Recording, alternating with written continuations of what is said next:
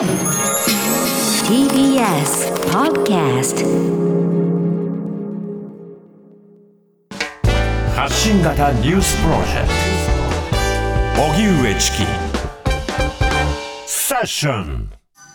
オミクロンの濃厚接触者隔離期間の短縮で検討。政府は新型コロナウイルスのオミクロン株の濃厚接触者の隔離期間を現在の14日間から短縮する方向で検討していることが分かりました。現在新型コロナの濃厚接触者は14日間。自宅などで待機することになっていますが専門家からオミクロン株は従来株よりも潜伏期間が短いとの指摘が上がっていることなどから岸田総理は今日必要に応じて対応していくことも考えていきたいなどと記者団に述べました。国立感染症研究所によりますと沖縄県内でオミクロン株感染が確認された人の潜伏期間は3日程度で従来株の5.1日などよりも短いとされています。一方大阪府の吉村知事は記者会見で今日の大阪府の新型コロナの新規感染者が2400人前後になると明らかにしました。また東京都の新規感染者は3100人を超えることが明らかになりました。東京都は今日午後モニタリング会議を開き感染状況の警戒レベルについて一段階引き上げる方針です。東京の新規感染者も大阪などもどんどんと増えているような状況というのが続いています。はい、スピード速いですね。うんそうした中、公衆衛生学がご専門、国際医療福祉大学教授の和田浩二さんに先ほどお話を伺いました。はい、その模様をお聞きください。和田さん、こんにちは。こんにちは。よろしくお願いします。よろしくお願いします。さて、政府が新型コロナのオミクロン株、濃厚接触者の隔離期間を現在の14日間から短縮する方向で検討しているということになっています。まずこの濃厚接触者の定義、改めて教えてください。はい。まあ、濃厚接触者と言われる方というのはどういう方かと言いますと、まあ、感染された方と、まあ、濃厚な接触のあった方ということになります。はい、まあ、あの一つの例として言うと、例えばご自宅にご家族が発症されて陽性でということを、方をまあお世話をされておられる方、これは濃厚接触者と言いますし、うん、まあ、日常の場面で言うと、職場で例えば、まあ、最近あまりないですけども、まあ、マスクを外して1メートル15分以上の会話をするなどのの例として挙げております。まあ、こういった方々、その後発症する可能性があるということで、まあ、隔離というよりは健康観察と、まあ、呼んでおりますけれども、健康観察の期間として、これまで14日間を他の方との接触を避けてくださいということを、この新型コロナに関しては言っておりました。ただ、オミクロン株に関しては、この最終的にこう接触のあった日から潜伏期間と言われる期間、これが大体、まあ、最近では3日とか、早い方は2日ということで、まあ、従来のデルタ株が大体5日間ぐらいでしたので、少し早くなってきています。はい、まあ、その分、少し、まあ、14日間もこれ非常に長かったわけですけども、えー、短くできないかといったことで、えー、今、そういった議論がされており、近く何らかの見解が示されるということを期待しております。うんとなると、この期間を短くすること自体というのは合理的だという考えですか？そうですね。あの、オミクロン株の特徴ということで、潜伏期間が3日程度まで、まあ、下がっているということからすると、まあ、やはりあの健康観察とはいえ、他の方との接触立ってくださいというのは、まあ、かなり人の行動を制限することになりますので、はい、まあ、それに合わせて柔軟にまあ変えていくということで、まあ、近くその見解が示されるということで、まあ、多くの方がお待ちになっておられると思いますが、あの妥当なことだと考えております。これが多分短くなってくるとですね、はい、えー、海外から帰ってこられる方も今14日間ということになっておりますが、まあ、このあたりに関しても今後もしかしたら少し短くなる可能性もあるというふうにも考えています。うんまた、その中で濃厚接触者をいかに把握をするのか、この点はいかがでしょうか？はい。まあ、濃厚接触者というのは、基本的には保健所があなたはそうですよというふうに言われた方ということになります。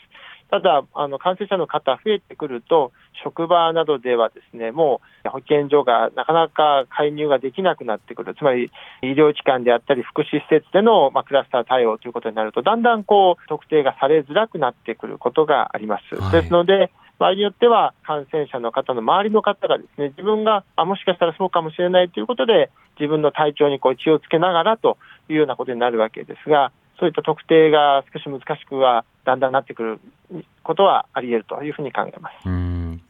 またオミクロン株、その重症化率は低いというふうに言われていますが、当然重症化する方もいらっしゃいますし、また重症化しないという言葉の意味合い、これ人によってまた変わるところもあると思うんですが、この特徴など改めて和田さんどう考えていますか？はい。まあ、この感染症の特徴をですね、伝えるのはなかなかまた難しいなというふうに思っておりますが、確かに今感染されておられる方が多い20代、30代、40代、この方々は感染したとしても、かなり熱が出たり、咳が出たり、まあ、数日で収まっている方が多くて、入院には至っていないということ、これはデルタ株とはだいぶ違うということは見えてきています。はい、ただ、感染者の数が増えてくると、ですねやっぱり一定の可能性で、えー、若い方でも重症になるかもしれませんし、さらにあ今後危惧しておりますのが、だんだん感染の密度がこう高まっていきますと、やがて高齢者、特に60代、70代、80代にこう広がっていった場合に、何が起きてくるのかといったことがわからないというところがあります。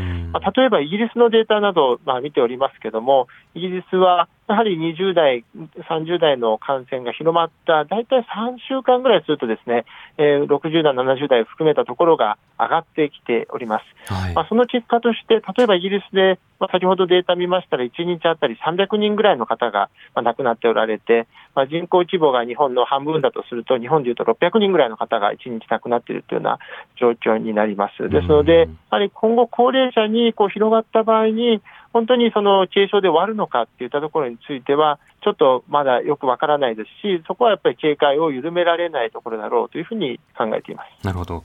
そうしたこのコロナに対して、あの感染症法上、2類相当を5類に見直す必要があるのではないかというふうに指摘をする声というのは、初期からずっとありましたが、岸田総理はそれを現実的ではないということで否定をしています。この点については和田さんいかがでしょうか？そうですね。この感染症に関しては、やはりある一定の行政なり、まあ、保健所なり、まあ、公的に何らかの介入ができるようにしておかなければならない感染症だということで、当初、指定感染症という中で、まあ、2類に相当するさまざ、まな対策ができるようになっています。はい、まあ、5類にされるって言っていらっしゃる方が、どの程度その5類感染症の位置づけをご理解されておられているのかがちょっとよくわからないんですけれども、やはり5類感染症になるとですね、まあ、基本的にいわゆるそういった介入ができなくなりますので、まあ、感染のコントロールがまあできなくなってくる、そして感染された方、今、多くの治療の費がですね、まあ、かなり公的な費用で賄われているわけですけれども、まあ、感染された方はまあ5類になれば当然3割負担ということにもなりますし、はい、まあ、ワクチンについてもまあ有料化になってくると、まあ、そういったところをまあ国民全体で合意されれば、ですね、まあ、そういった選択肢もあると思いますが、まあ、やはりおそらく5類にすると、ですね、まあ、おそらくなぜ5類にしたのかといった、まあ、反発の方が多く出てくるような、まあ、感染症であるということは、そのご主張されていらっしゃる方はご理解されておられるのかなというのは、ちょっと思ってはおります。うんまたこれオミクロンになったことによって、まあ、ワクチンの効果、それから治療薬の効果、その点についてまだわからないところも多々あるわけですが、一方で今感染者数が首都圏などで増え続けているような状況になります。改めて注意すべき点いかがでしょうか？そうですね、今あの、感染者の数が出ても、ですねそれは10日前ぐらいの感染者の数になります、はい、特にお正月の間、そして3連休とある中で、まあ、感染者数が減るという条件ではない中で、まさにこの10日間で身近なところにまで迫ってきているという場所はあるというふうにお考えいただくといいと思います。まあ、来週にはですねまただいぶこう特に関東は数字が積み上がってくることが想定されますので、やはり今の段階でやはり感染対策をしっかりとやっていこうというふうに一人一人が思うことが大事で、特にまあ咳が出る、熱が出る、まあ喉が痛い、こういった方がきちんと他の方との距離を取っていただいて、まあ、場合によっては受診をしていただいて、検査をしていただく、まあ、こういった中で、少しでも他に広げないようにしていくということをぜひともやっていただきたいというふうに思います。わかりました。和田さんありがとうございました。ありがとうございました。公衆衛生学がご専門、国際医療福祉大学教授の和田浩二さんにお話を伺いました。はい、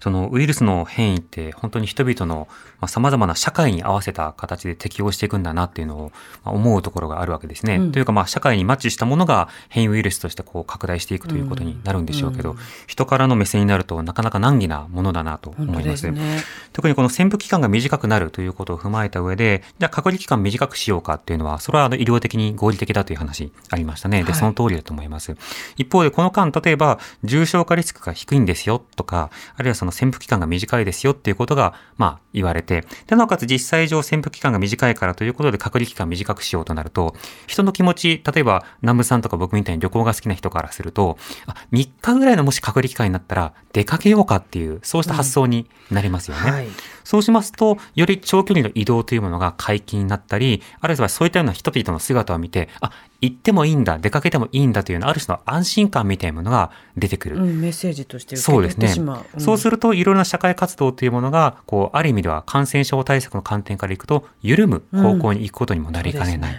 そういったようなことの積み重ねによって、また感染するような場面が増えていくということにもつながりうるということになるわけですね。だから感染症対策の難しさは、ちょっと社会全体でこれぐらいの対応度にしましょうかっていうようなメッセージを一方的に出すことが難しいから、いろんな感染症の特徴を聞いた上でそれぞれの行動をしようとすると、ある意味その、まあ、軽んじた対処と同じような行動にこう変化をするようなことも起こり得るわけですね。このオミクロンの特徴についてこう語っているコミュニケーションそのものが。だからこそ今その政治コミュニケーションとか核コミュニケーションをこのオミクロン株、そのどういったところは怖がることが必要で、どういったことはこれまでの対処を続けることが必要なのか、それも発信し続けていくことが重要なんだということを改めて思います。荻上チキ